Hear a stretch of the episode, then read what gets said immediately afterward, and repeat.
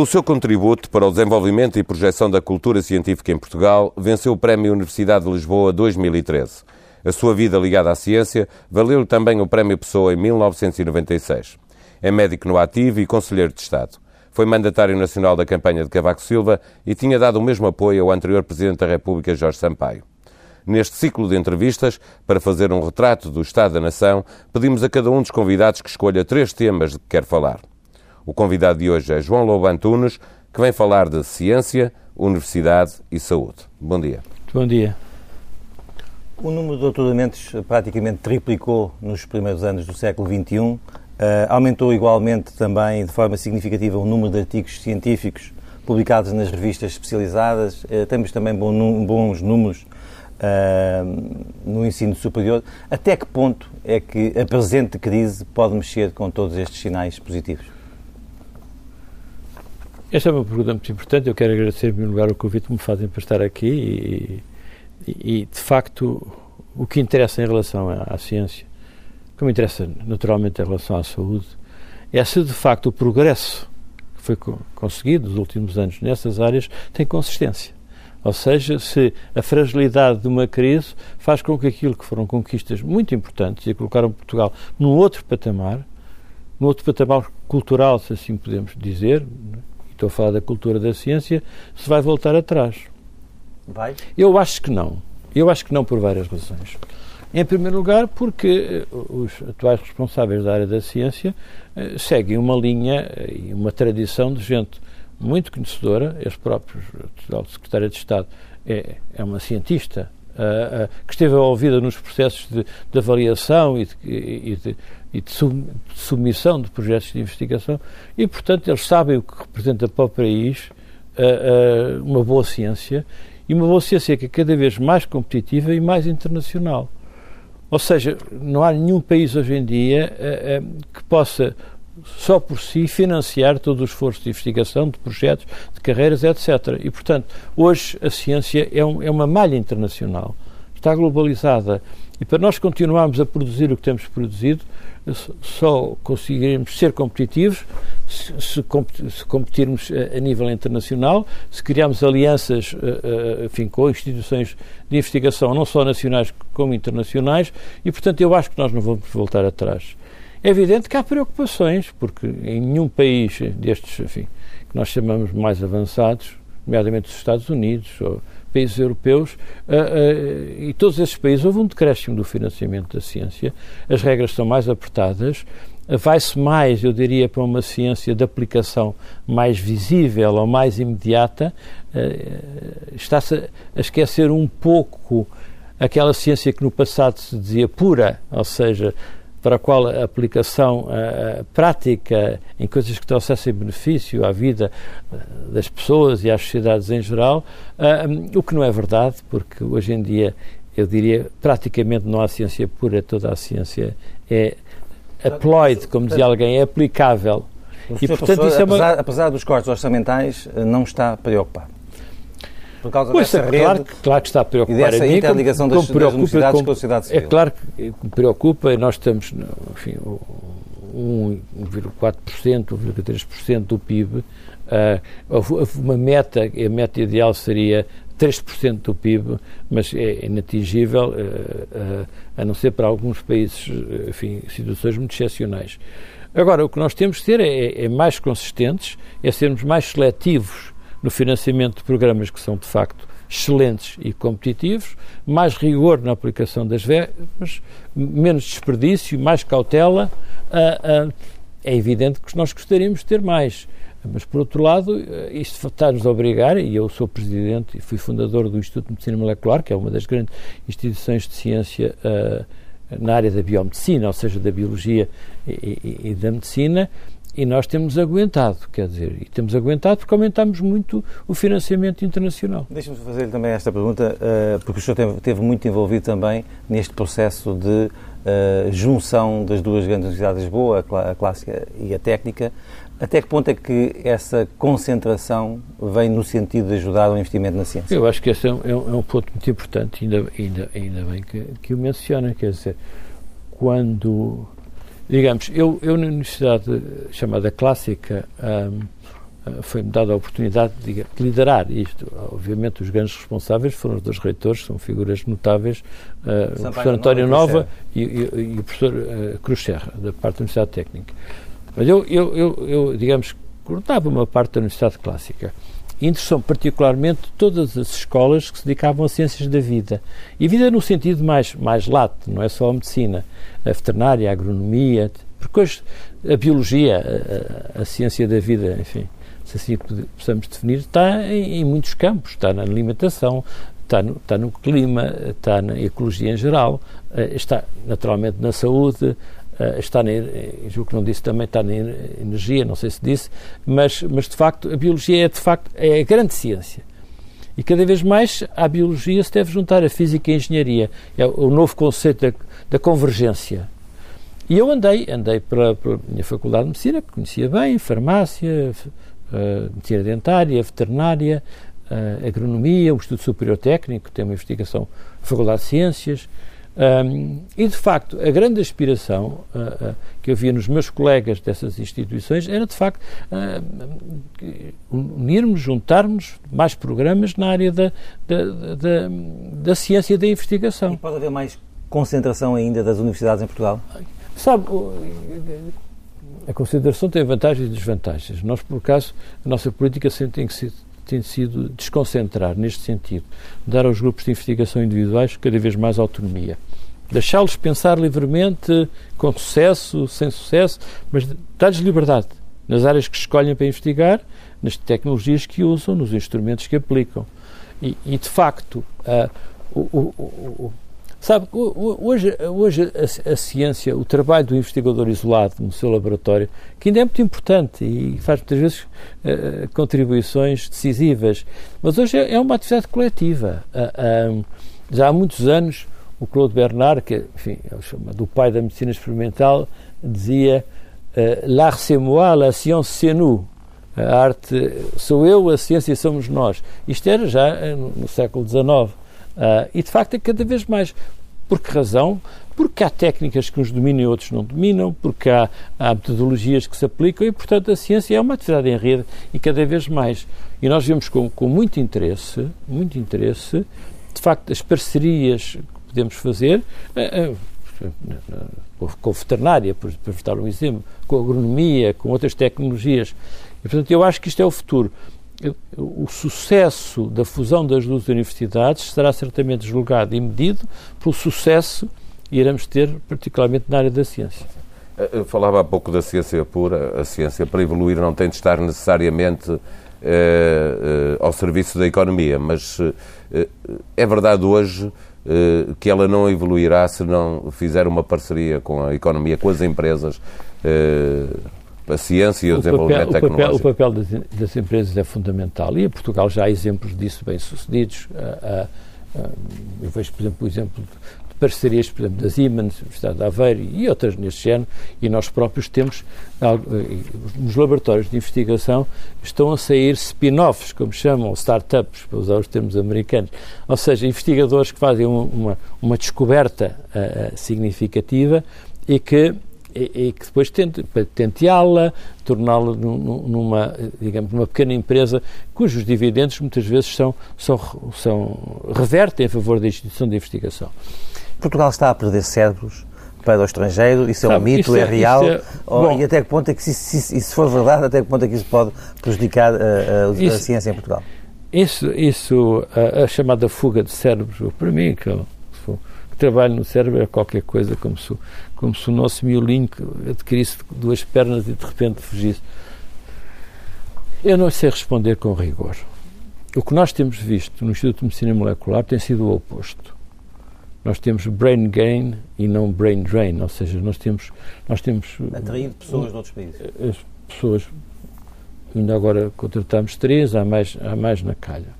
O senhor não está preocupado que haja, que haja jovens uh, doutorados portugueses uh, a irem para o estrangeiro porque no fundo também Portugal continua a ter alguma capacidade de atração de eu outros acho, Eu, eu acho que temos. Uma das coisas, no entanto, que nós gostávamos é que dessem às universidades, isso é um ponto muito importante, dessem às universidades a capacidade de recrutar pessoas, desde que naturalmente com os fundos próprios que tenham e não tenham que submeter a regras absolutamente é espartanas sejam e estúpidas. ou sejam de outra nacionalidade qualquer. Nós temos, volto ao, exemplo da minha instituição, só para, só para perceberem, nós temos uh, a trabalhar no IMM, uh, nós temos agora cerca de 500 cientistas lá no Instituto, temos pessoas de, de 20 países diferentes. 20 países diferentes.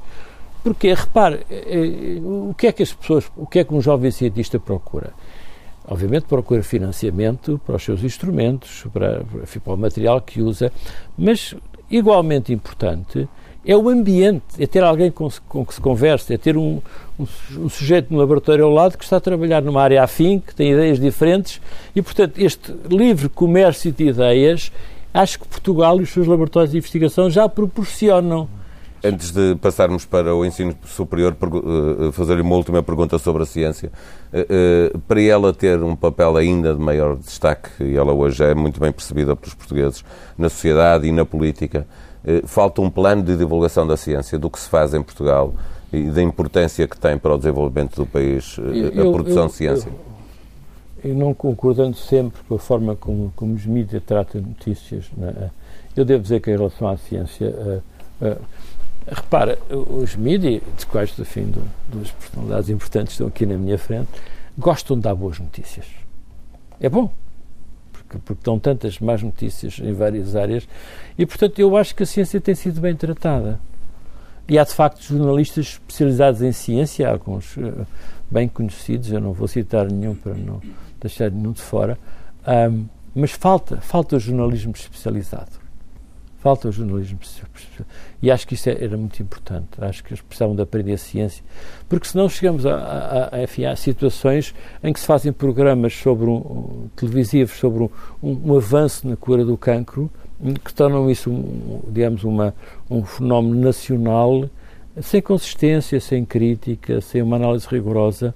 E eu às vezes fico surpreendido com. Vamos supor que uma revista de prestígio, a Science ou a Nature, diz houve um avanço na cura da demência, não sei o quê. E depois eu tenho telefonemas de jornalistas que me fazem perguntas, a maior parte deles profundamente impreparados. Mas eu acho que a ciência é muito bem tratada, há uma, há uma simpatia natural. Uh, todo o programa da Ciência Viva foi um programa admirável que tem persistido uh, e eu, eu, eu saúdo o programa da Ciência Viva. Acho que tem feito um excelente trabalho de divulgação nas escolas. Eu, os laboratórios de investigação abrem-se às escolas uh, todos os anos, eu próprio, e eu e outros, enfim, uh, sempre que sou convidado a ir a uma, uma escola secundária a falar, ou sempre, nunca, nunca nego, e vejo, eu tive há tempos numa escola de Braga que havia uma competição de ciência nos alunos, já, 11 e 12. Portanto, há, há, o gosto pela ciência, há a pulsão natural, para, porque de facto a ciência, né, a ciência é fundamentalmente fazer as perguntas. Fazer perguntas. E alguém disse que nós fizemos as perguntas certas e tivemos os instrumentos uh, uh, um, adequados a obter a resposta. A natureza dá respostas. E, portanto, a, a pulsão da ciência é, é, é, a curiosidade, é o tentar saber, é o tentar descobrir o desconhecido. E eu acho, eu acho que estamos bem em, em Portugal sobre esse aspecto. Voltamos, voltamos a, a, para, para introduzir a questão do ensino superior voltamos ao, caso da junção da, da clássica com a, com a, com a técnica em, em, Lisboa. Portugal tem apenas duas universidades uh, no ranking das 400 melhores universidades do mundo, que é uh, uh, Porto e Minho. O que é que pode, nesse, nesse, nesse, nesse... Esses rankings, aliás, não são, não, as coisas não são bem assim. e há vários rankings diferentes, eu já vi rankings de várias naturezas. Uh, Mas qual é a expectativa de Lisboa nesse, digamos, Lisboa, nesse particular, Lisboa, adição, nesse particular campeonato dos rankings? A adição das, das universidades passa no número do ranking, mas quer dizer, é um exercício puro. Mas isso, mas isso é em quantidade e em qualidade? Não, é um puro exercício matemático, se for avaliar as publicações de um lado e do outro, é, é, é, é isso, é, isso, isso é, é isso realmente importante. Eu acho que não é tão importante como isso. Quer dizer, porque nós estamos tão longe, tão longe, tão longe de, de, das primeiras do ranking, quer dizer, a, a, que nem, nem, nem, vale. Agora, o que vale a pena é, é qual é o objetivo da, desta universidade, que agora vai ter, vai ter um, um orçamento de 300 e, e, 17 milhões de euros. Hum.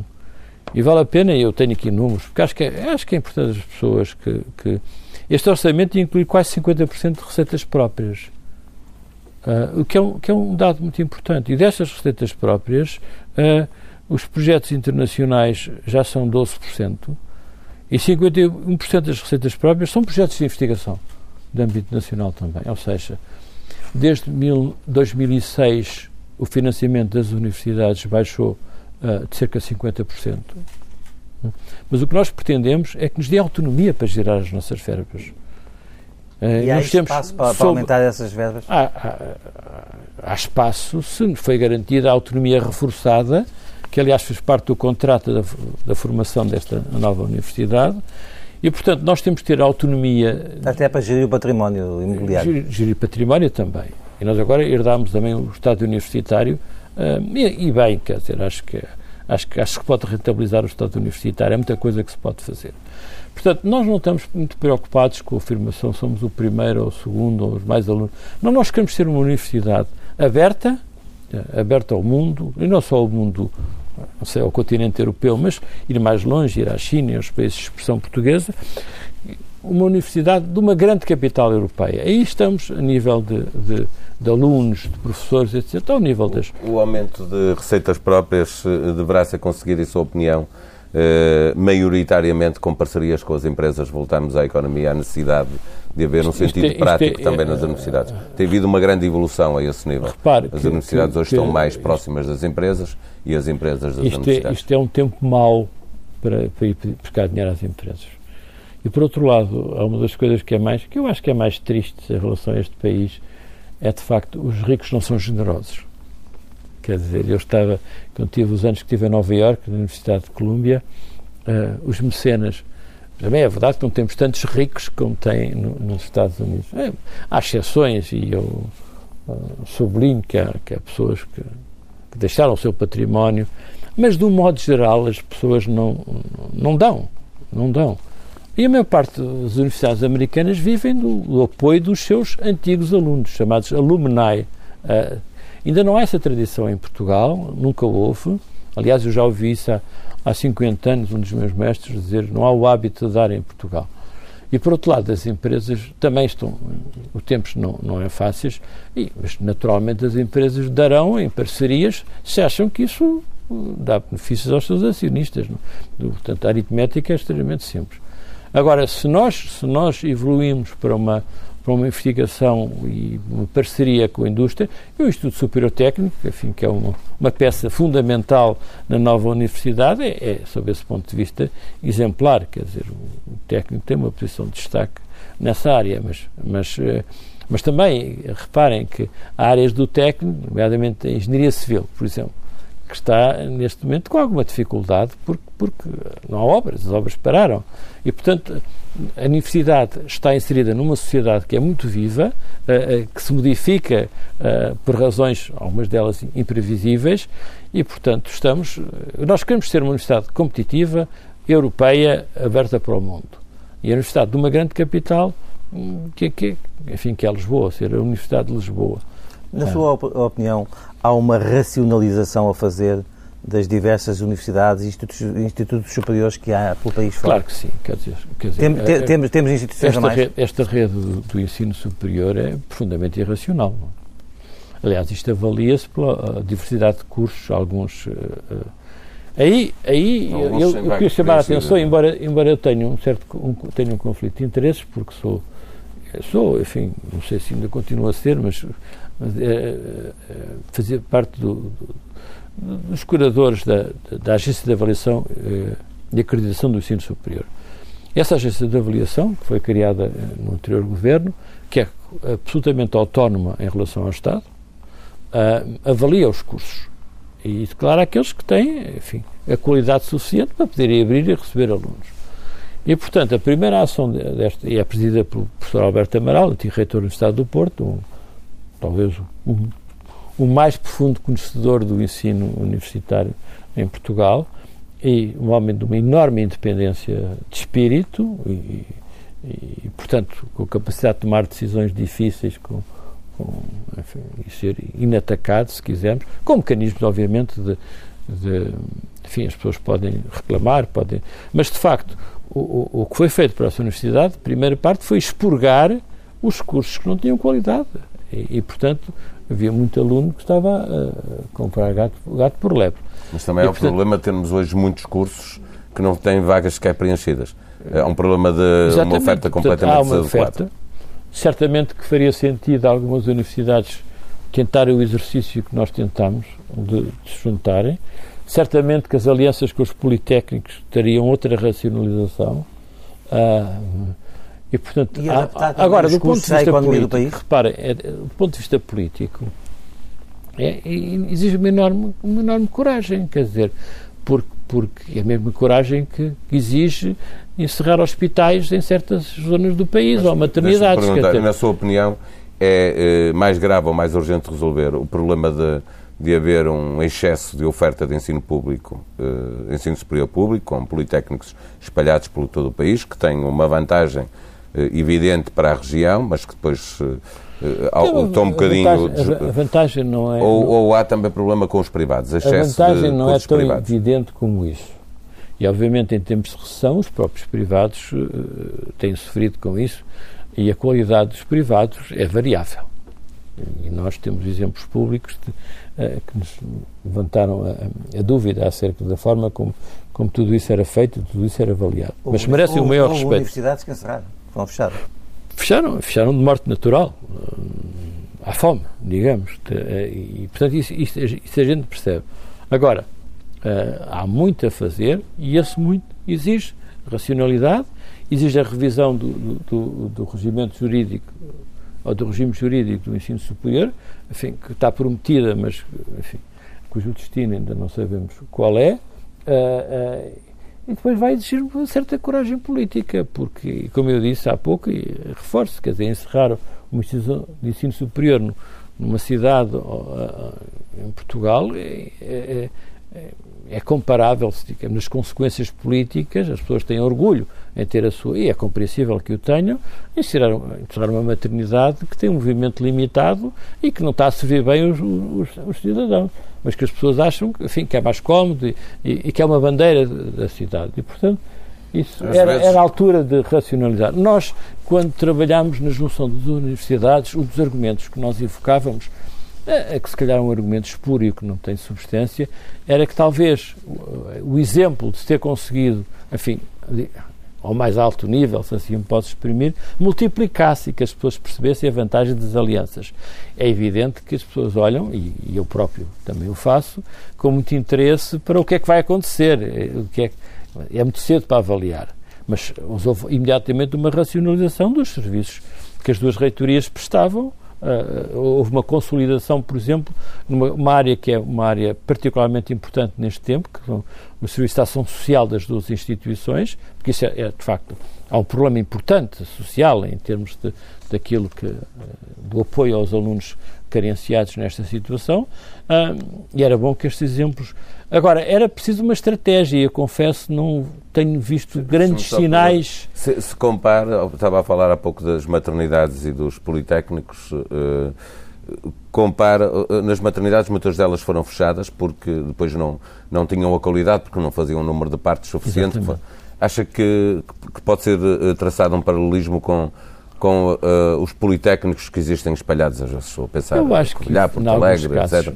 casos, eh, eu- que falta eu- qualidade Eu, por eu acho que sim, quer dizer, se nos olharmos criticamente, é, é, isso é um dos problemas. O outro problema que também tem que ser tratado com enorme delicadeza é a desa- desadequação entre a oferta que temos, ou seja, as profissões que ensinamos ou para quais treinamos, e a capacidade do mercado que tem de absorver. Eh, E aí é desproporção. Quer dizer, há áreas, eu não, não, vou, não vou citar eh, quais, mas, mas algum- algumas são, são conhecidas, relações internacionais ou, ou, ou- marketing. Eu não sou, de- não estou a dizer que são essas, que depois o mercado não absorve. Muito rapidamente, como é que o governo, não estou a dizer este governo, mas os governos, de uma forma geral, têm olhado para, este, para esta, eh, digamos, esta problemática toda? Eu acho que eles têm do- olhado do, do para o lado.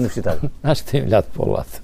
Quer dizer, ah, uma das coisas que perturba em relação, em relação à situação política em Portugal nos últimos anos é uma falta de estratégia a médio e a longo prazo. Ou seja, os governos mudam, querem deixar uma nota, um cunho pessoal no que fazem e, portanto, não há continuidade nas políticas. Quer dizer, isso implicaria que, subjacente à solução dos problemas cotidianos ou, ou das crises financeiras ou, ou, das crises internacionais, tivesse a haver uma consistência uh, uh, nas políticas, particularmente no ensino superior, que fizessem com que as universidades, por exemplo, soubessem o que, o que podem digamos, projetar a médio e a longo prazo. Mas sabendo o que, que... o que me está a dizer é que mesmo aí há muita política. Eu acho que há, há sobretudo, uma falta de pensamento estratégico muito importante. As pessoas não, não, o que é que querem? Querem fazer política também com as universidades. Eu, eu posso lhe dar um exemplo que era o professor Marcelo Grilo era, era, era Ministro da Educação. Pessoa com quem, aliás, tenho uma excelente relação de amizade e de respeito e criou-se uma comissão para estudar as necessidades de, de, faculdades de medicina no país. Essa comissão era presidida pelo, pelo professor Diogo Lucena, eu integrava, era um grupo, e nós fizemos um trabalho muito interessante e profundo sobre o que é que nós achávamos. E uma das coisas que propusemos era que se fizesse um, um concurso, que se abrisse às cidades, havia várias que queriam, Aveiro, Évora, Covilhã, bom, esse trabalho foi bem preparado, foi entregue ao Governo, era o Primeiro-Ministro o Engenheiro Guterres, e digamos foi entregue à sexta-feira e na segunda-feira disseram, fomos comunicados, tinha sido escolhida a Covilhã e Braga. E portanto, e depois eu agora posso contar isto, e o professor Marcelo Grino não leva a mal com certeza, telefonou-me e disse, olha, sabe que as coisas não são sempre como a gente gosta, é preciso ter em conta o que é política, Vamos passar para a saúde para lhe perguntar, antes de mais, se acha que a crise se está a refletir nos cuidados de saúde que os portugueses uh, têm. Aqui temos que ter em consideração duas coisas. E não é possível medir ainda, tanto quando eu pude apurar, e enfim, tenho seguido isto, se, quais são as consequências de saúde. E estamos a falar de, de mortalidade, se quisermos, que uma crise destas. Esta crise não é uma crise, é uma crise financeira, mas há uma crise social também. Está a falar dos efeitos que é esta racionalização Não, não, estou a falar dos efeitos da crise. A gente já fala da racionalização dos efeitos da crise. Portanto, a crise tem efeitos, efeitos psicológicos, tem efeitos sociais, tem efeitos naturalmente económicos. Não se, portanto, nós não sabemos ainda, não há evidência ainda, é muito pouco tempo para saber qual será o efeito a médio ou longo prazo de uma crise destas. Com, com, digamos, como uma outra pestilência ou uma crise de de fome ou, ou, uma, ou uma pena. Não sabemos ainda. E em relação à qualidade de serviço prestado pelos hospitais? Eu, eu no, no seu meu, serviço, no por exemplo, serviço, sente... uh, o efeito da crise tem sido zero. Zero. Ou seja, uh, uh, mas também devo dizer uma coisa. Só explicar aos nossos ouvintes, desculpe interrompê-lo, que o serviço sou, é o Serviço de Neurocirurgia do Hospital Santa Maria. Ora bem, já há, há dois ou três anos uma das coisas que nós temos que ter em conta é, é o muito desperdício que existe. Há desperdício. E há dois ou três anos eu, eu, eu disse à minha enfermeira-chefe do bloco operatório assim, ponho um cartaz na parede para os senhores doutores perceberem hum, quanto é que custa cada uma das coisas que usam. Okay? Só para terem uma ideia. Porque uma das coisas que eu notei quando vim dos Estados Unidos, depois de lá ter estado 13 anos, hum, é que de facto se poupava muito mais num país rico ou no Hospital Rico de Nova Iorque, que se poupava no Hospital Santa Maria em 1984, que foi um ano muito difícil para Portugal. E as pessoas tratavam as coisas com mas o, enorme desrespeito. Deixe-me interromper, só para, o Sr. Professor está-nos está a dizer que a racionalização que está a ser feita, por enquanto, não tem produzido consequências não, ao nível dos cuidados de saúde que são prestados? Não. Aqui há, há dois conceitos que são muito importantes: racionalização e racionamento. São duas coisas, é uma distinção muitas vezes confundida, não. O que eu estou a dizer é assim, eu, pessoal, no meu serviço, e nós, nós adquirimos material muito caro, muito caro, exemplo, estimuladores para a doença de Parkinson, etc., não nos foi dito assim, não podem, porque não temos dinheiro para pagar. Não temos essa dificuldade. Mas nós somos cautelosos e gerimos com imenso cuidado aquilo que gastamos e a forma como administramos as coisas. A racionalização é a aplicação de critérios racionais, racionais, ou seja, fundamentados, com lógica, com, com informação, com ciência. O racionamento são as medidas que são, que são que decorrem de recursos limitados. Agora, eh, há uma coisa que é evidente. O, o Serviço Nacional de Saúde, de que eu sou um, um servidor e, e, e, o, e o utente, porque eu trato num hospital público e vou lá. E, e um defensor? Hã? E um defensor também? Absolutamente. Mas com certeza. Mas não pode ser de outra maneira, porque, porque repare, o, o, o, o Serviço Nacional de Saúde, qualquer Serviço Nacional de Saúde, é uma conquista moral. É. Mas você fica, fica, preocupado quando ouve dizer que o Serviço Nacional de Saúde vai ter de, uh, uh, de cortar 500 milhões de euros até 2016? Nos hospitais. Se esses 500 mil forem reduzidos à custa de poupanças, hum, do racionamento dos cuidados, do racionamento, da racionalização dos cuidados, hum, da escolha dos medicamentos mais adequados, da não aplicação de medicamentos muito caros, de eficácia duvidosa, hum, do aproveitamento daquilo que se faz, nós não temos números em relação a Portugal, mas em relação aos Estados Unidos, calcula-se que 30% da despesa da saúde hum, é, é, por desperdício ou fraude. E não há nada é uma que, que seja diferente em Portugal? Bem, há, há muitos médicos que, que, continuam a pensar que, que, são especiais e que Portugal é diferente. Eu confesso que há muito tempo deixei de pensar dessa Está maneira. Convencido que é Nós não somos nem melhores nem piores, somos, somos humanos porque isso, isso decorre da natureza humana, não decorre da. e também da cultura. E também da cultura. Mas, de qualquer maneira, portanto, se esses cortes forem à custa de, de uma poupança racional, não é um corte cego, não é, e às vezes a tendência é, é, é reparem, um, vai-se cortar e não se percebe o que é que se está a cortar, não se percebe se os cortes são equitativos, não se percebe se, são, se, se correspondem à realidade. O Serviço Nacional de Saúde é, é, é, é, de facto, eu diria que das conquistas do Portugal democrático, embora verdade seja dita, e vale a pena sublinhar isto, o conceito de Serviço Nacional de Saúde é anterior ao 25 de Abril e houve muita gente que já estava. Era uma inevitabilidade. Obviamente aquela foi uma oportunidade boa de ter conseguido. É irreversível. Agora, há uma coisa que as pessoas têm que perceber, quer dizer, os custos de saúde em qualquer país do mundo hum, aumentam de uma forma que não é acompanhada pelo crescimento do PIB. E, portanto, isso é insufismável. Quer dizer, e não vale a pena, e não vale a pena aqueles defensores acrisolados, entusiastas, demagógicos do Serviço Nacional de Saúde, nem sequer queiram considerar e usam-se palavras como, por exemplo, a saúde não tem preço. Saúde não tem preço.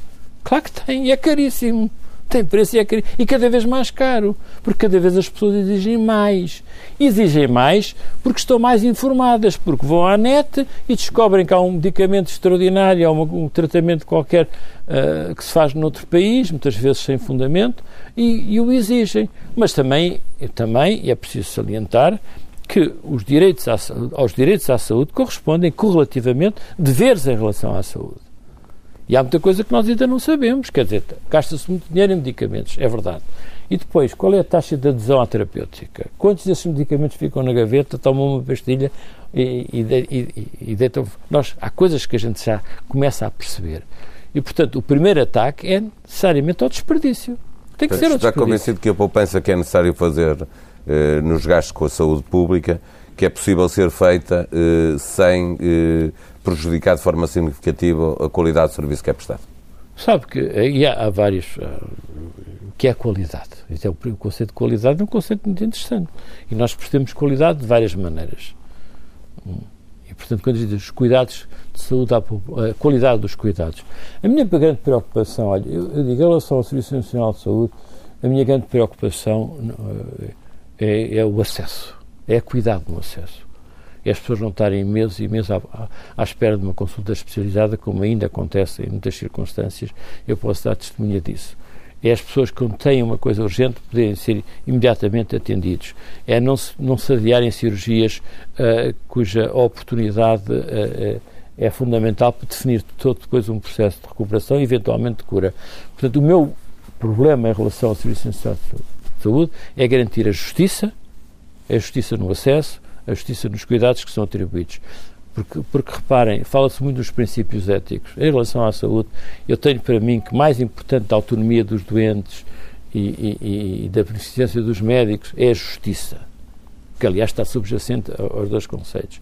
E, portanto, o que nós temos que garantir é isto. Quer dizer, é que os portugueses têm igual acesso aos cuidados de saúde. E até este momento não, não, não, não tem que haver a preocupação do Serviço Nacional de Saúde se estar a degradar em função de orçamentos cada vez mais pequenos?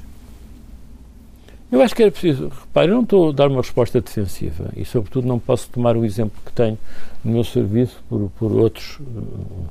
Mas acho que isso é, seria um bom exemplo. Acho, acho, acho que isso é uma matéria que necessita de, de, de uma análise muito cuidadosa. Muito cuidadosa e, e, sobretudo, e isso é que eu acho importante, e nem sempre isso é feito, isenta de preconceitos ideológicos ou políticos apenas iluminada pelos conceitos éticos do que é justiça e do que é rigor. Muitas destas análises que são feitas estão inquinadas por, por uma visão, uh, uh, por aquilo que um grande amigo meu, o Fernando Gil, um filósofo, uh, já morreu, chamava anti-olhos ideológicos. E as pessoas têm, olham para isto, já têm uma. Vamos olhar para isto criticamente, com o espírito aberto, vamos corrigir aquilo que tem, precisa ser corrigido. Agora, uh, uh, de facto, os custos da saúde crescem de uma forma e depois, eh, em parte também, embora isto seja questionável, eu já vi economistas tratarem o assunto de forma diferente, com a alteração da população, com o envelhecimento da população, com o facto de nós termos cada vez mais velhos, hum, eu, eu sou um deles, já passei a fase, já cheguei à fase em que só pago meio bilhete e qualquer dia chega uma que não pago bilhete nenhum e, e, e de facto que têm múltiplas, múltiplas doenças, uh, que recebem, tomam uma média de 7 a 8 medicamentos diferentes por dia, tudo isto são custos importantes. E, de facto, a grande preocupação, há uma grande preocupação em Portugal que eu não vejo reforçado, pelo menos pelos políticos, com, com, com, com aquilo que eu acho que a ênfase que devia ser, que é o problema trágico da baixa da natalidade em Portugal. Quer dizer, nós não estamos a renovar as gerações. Quer dizer, e, que trará isso é um, problemas isso é um problema que Portugal tem e que a economia do ser. país. O professor João Lobo Antunes é Conselheiro de Estado, é, indicado pelo Presidente da República. Muitas das matérias que falámos aqui eh, ao longo desta entrevista eh, fazem supor que também, não só politicamente, mas no âmbito da saúde, do ensino superior, é muito difícil haver em Portugal compromissos que estabeleçam linhas de, de coerência nas políticas eh, para além de, de vários governos. Um, é essa também, a, digamos, a, a sua ideia da, da realidade Sim, eu acho que tem toda a razão. Isto é uma das coisas mais trágicas deste país. Repara uma coisa: Portugal tem um capital de conhecimento, ou seja, existem em Portugal, não são as, as pessoas que falam sobre tudo com enorme facilidade e, como dizia o outro, não sabem mais que o homem comum. Não, estou a falar de pessoas que conhecem profundamente os problemas. E há em Portugal. Há economistas, há académicos, há gente que pensa sobre estas matérias. De um modo geral, a audição dessas personalidades é um exercício de cortesia do qual não corre nada. É só. Um lip service, diz na América. Em Inglaterra, não sei se diz também. E, portanto, não passa disso. Ou seja, não são ouvidos as pessoas que conhecem em profundidade, nem dessa audição decorrem políticas consistentes. Isso é culpa dos partidos? Isto é, é, é obviamente, é culpa dos partidos, que, que, dos quais muitas das personalidades, que, enfim, mais. Eu estou a dizer uma coisa, é o que eu penso, quer dizer, não têm cultura, não têm educação, não têm. Uma das coisas, para mim, mais dramáticas nos últimos tempos, e é um fenómeno que não é só nacional, foi a desvalorização da educação. Quer dizer, da preparação técnica, científica, académica, de experiência de vida de muita gente que está na política. Estás iludido com, com os políticos? Uh, eu não estou temos, iludido, eu, não estou, eu acho que eu. Porque tenho, nunca se iludiu a isso? Respeito. Eu, eu, nunca, nunca, nunca, nunca fui político. Porque de facto não está no meu. No, no, na minha maneira de ser nunca foi nunca foi minha, nunca foi uma tentação para mim e, e, tive alguns convites para lugares importantes. E não isso não, não. agora agora que hoje são uh, que escutem a sociedade e sobretudo que hoje são a voz daqueles que não têm voz. Que é uma coisa que a democracia moderna parece ignorar. A voz dos que não têm voz Quando o Presidente da República lançou aquele desafio uh, ao PS e ao PSD, sobretudo, e ao CDS, para se entenderem em matérias relativas ao pós-Troika, estava à espera que tudo terminasse como, como terminou? Ou seja, sem nenhum acordo entre esses partidos? Eu acho que o Presidente da República esperava que fosse possível, de outra forma não, não, não teria sugerido. Eu, pessoalmente, esperei que sim. Porque, repare, uma das coisas que a gente não pode fazer, não pode fazer nem em medicina, nem, nem na governação um país, é, é, assassinar a esperança. Não podemos assassinar a esperança. E uma das coisas que tem acontecido é a forma como é que a esperança é comunicada, que é constantemente desmentida, desmantelada e tal. Porque acaba por ser o, o pessimismo, é uma profecia que se cumpre. Se as pessoas estão pessimistas, é, é, os resultados acabam por ser maus. E acho que, voltando ao Presidente da República, acho que ele tinha uma esperança genuína que fosse possível. Porquê? Porque eu não vejo, e eu tenho tido, como sabe, eu há muito tempo que não dava entrevistas, estou, estou raro por estar aqui, até porque achava que não devia acrescentar a algazarra e ao barulho. Uh, uh, mas eu não, a mim o que me preocupa é o pós-Troika. Porque a Troika emprestaram-nos 73 mil milhões de, de euros, acho que foi. Não é? 73. 73, é um número assim, extraordinário. Uh, um número de monopólio. Monopólio é aquele jogo que a gente Sim. jogava. Uh, e, de facto, nós, o compromisso foi forçado pelo cumprimento daquela obrigação. Uma vez o, o compromisso esboroou-se entre os vários partidos. E, de facto, eu não vejo como é que no pós-Troika Portugal possa ser governado sem um compromisso dos partidos. Sem, uma, sem um governo do Bloco Central? Não, sem um governo de pessoas que possam assumir compromissos. E, e o compromisso implica, implica, de alguma forma, perderem qualquer coisa e ganharem outra, mas quem ganha é o país. Portanto, eu não sei como é que vai ser possível governar Acho, a partir do, do, próximo ano sem um compromisso dos partidos. Para fecharmos se é o Bloco Central ou se não é.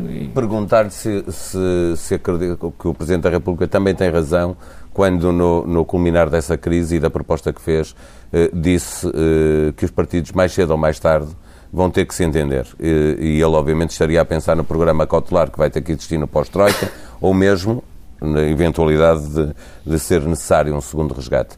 Acredita que os partidos vão ser novamente obrigados a entender-se e a, a, assumir esse compromisso? Olha, quer dizer, eu, eu, eu, espero que sim. Eu espero que sim. Eu espero que há de chegar a uma altura. Mas isso sou eu, sabe? Eu sou um otimista. Tenho que ser otimista. certamente não queria um neurocirurgião pessimista para si. Eu tenho que ser otimista. Tenho que ser otimista até por razões de pura racionalidade já não é eu, eu enfim, olhar para isto emocionalmente. Não, é, há outra maneira de resolver isto. É se alguém me propusesse isto, porque uma das coisas que eu tenho assistido agora é, é de facto, eu não tenho visto propostas objetivas. Não, não é assim porque pode ser de outra maneira. Eu não tenho visto. Se calhar elas existem. Agora, há outra maneira de resolver isto, se haver compromissos dos partidos. Será que um Partido Socialista, ou maioritário, ou tendo que fazer alianças com, A, com, com um outro partido, será que o pode fazer sem um compromisso? Sem um compromisso que implica abdicar de algumas coisas que eles acham que, são, que, são, que têm razão, mas ao mesmo tempo ganhar outras, e, e, e ambos os lados, eu não vejo que isso seja possível. Mas, aliás, não vejo que isso seja possível em nenhuma democracia hoje em dia. Quer dizer, o que está a passar nos Estados Unidos agora é, é, é um fenómeno absolutamente extraordinário. Eu tenho um genro que, está, que trabalha no NIH, National Institute of Health, que está em casa há duas semanas. Está em casa há duas semanas e não recebe. Sem receber. E estão à espera quando é que, quando é que o, o, o, o, Estado americano recomeça a funcionar? Quer dizer, isto é os Estados Unidos e não é uma das economias pujantes de, do mundo. Quer dizer, uh, o que é que vai acontecer em França? A senhora Merkel está à procura de compromissos e teve uma vitória eleitoral estrondosa. Não é? E, portanto, o compromisso está na natureza das democracias modernas, não há outra maneira. Agora, o que não se pode é viver é, é, em, em eleições contínuas, ou seja, todos os dias para os partidos políticos são dias eleitorais. São dias em que tem que estabelecer a força, que tem que dizer que afirmar, tem que dizer que um momento e que o outro tá, um momento e o outro falta a verdade, e agora há estes, há estes eufemismos extraordinários no tratamento da verdade, como, por exemplo, inverdades, falsidades, Quer dizer, fogem de usar a palavra mentira, mas arranjam uns, uns sinónimos absolutamente extraordinários. E, de facto, isto não é possível. Eu, eu, não, eu, eu não consigo conceber como é que será possível governar Portugal sem um compromisso. Agora, repare, eu diria, é o problema dos políticos. Não, nós temos imensos políticos, nós não temos estadistas. Ou seja, políticos com sentido de Estado. E é esses é que deviam estar à frente dos, dos partidos. Ou seja, que tivessem um horizonte de, de, uma perspectiva que se prolonga do tempo e que não acaba no, no, no ato eleitoral, este ou outro, ou outro a seguir. Vê no Partido Socialista e no PSD de, eh, militantes eh, que poderiam fazer esse lugar uh, de seja, estadistas. Não, vai conseguir. Não lhe vou pedir que me diga quem são. Não vai arrancar não nomes. se os vê. Não, não quero nomes. Quero não, quer dizer, me diga eu se os acho, vê. Eu vejo de um lado e do outro pessoas de estatura. Uh, vejo pessoas de estatura. Uh, algumas estão no ativo, em cargos de outra, de outra natureza, quer dizer. E reconheço que eu, repare, eu tenho muito respeito pelo Primeiro-Ministro, quer dizer, eu, eu trato coisas muito difíceis. Eu trato coisas muito difíceis. Uh, que me preocupam muito. Uh, e não é nada fácil ser Primeiro-Ministro numa situação destas, quer dizer. Eu não sei quantas vezes passou pela cabeça de dizer vou-me embora, não, estou para, não sou capaz, não estou para aturar isto. E, portanto, isto, existe um, um enorme. Uma, uma, alguma qualidade de resiliência um, que eu não posso deixar de admirar. Isto independentemente do juízo que possa fazer, se está certo, se está errado, não é isso que eu estou a dizer. E também tenho respeito, naturalmente, por, por, enfim, por alguns líderes da oposição, da mesma maneira eu tenho. Agora, nós precisamos de estadistas. Pessoas que colocam o interesse do Estado acima de tudo. Isso é que eu acho que é importante. E repare, isso é uma coisa que o Presidente da República tem procurado fazer. Eu, eu provavelmente estamos a chegar ao fim, mas eu, última, a última semana, fui à procura dos papéis que tinha da, das campanhas presidenciais. A ver o que é que, que, é que e uma das coisas extraordinárias é que há uma. Encontrei um editorial de um grande jornal, assinado pelo diretor da altura, um, porque havia críticas em que se dizia que o, que o professor Cavaco Silva, uh, no seu discurso que tinha feito, estava a pegar no Sócrates. Acha, oh, não sei se lembram disso. Logo ao princípio, sim. Logo, logo, ao princípio. Logo ao princípio, quer dizer... Aquilo Os primeiro ano e meio, dois anos... Mutadis mutandis é aquilo que se diz agora em relação portanto, há uma enorme consistência do ponto de vista da interpretação dos seus poderes do professor Cavaco Silva ao longo destes anos todos. E ele vive genuinamente preocupado, eu, eu sei que vive genuinamente preocupado, e até por uma outra razão, porque ele tem uma preparação como economista que, que lhe permite ter uma visão, uma visão da interdependência que o país vive, naturalmente com uma diminuição da soberania, que é uma, uma enorme dificuldade que nós temos a perceber. A nossa soberania está logicamente diminuída, como teve no, no, no, passado em relação aos impérios que fomos criando e que fomos, e que fomos destruindo. E, portanto, o que eu faço é um voto. Mesmo estes políticos façam um exercício, subam um bocadinho a outras altitudes, a ver se conseguem aproximar-se da figura do estadista, que consegue ver mais longe, que tem uma visão uh, total do que é o país, do que é o povo português, que ouçam aqueles que não, não têm não têm voz, que percebam das, que, que, as políticas não são políticas económicas quando não têm consequências sociais, quer dizer, e que façam dissociar o económico e o social é, é, é, um atentado à essência moral da política. Professor João Lobo Antunes, bom dia, muito obrigado por ter muito vindo obrigado, à TSF e ao Diário de Notícias. Muito obrigado.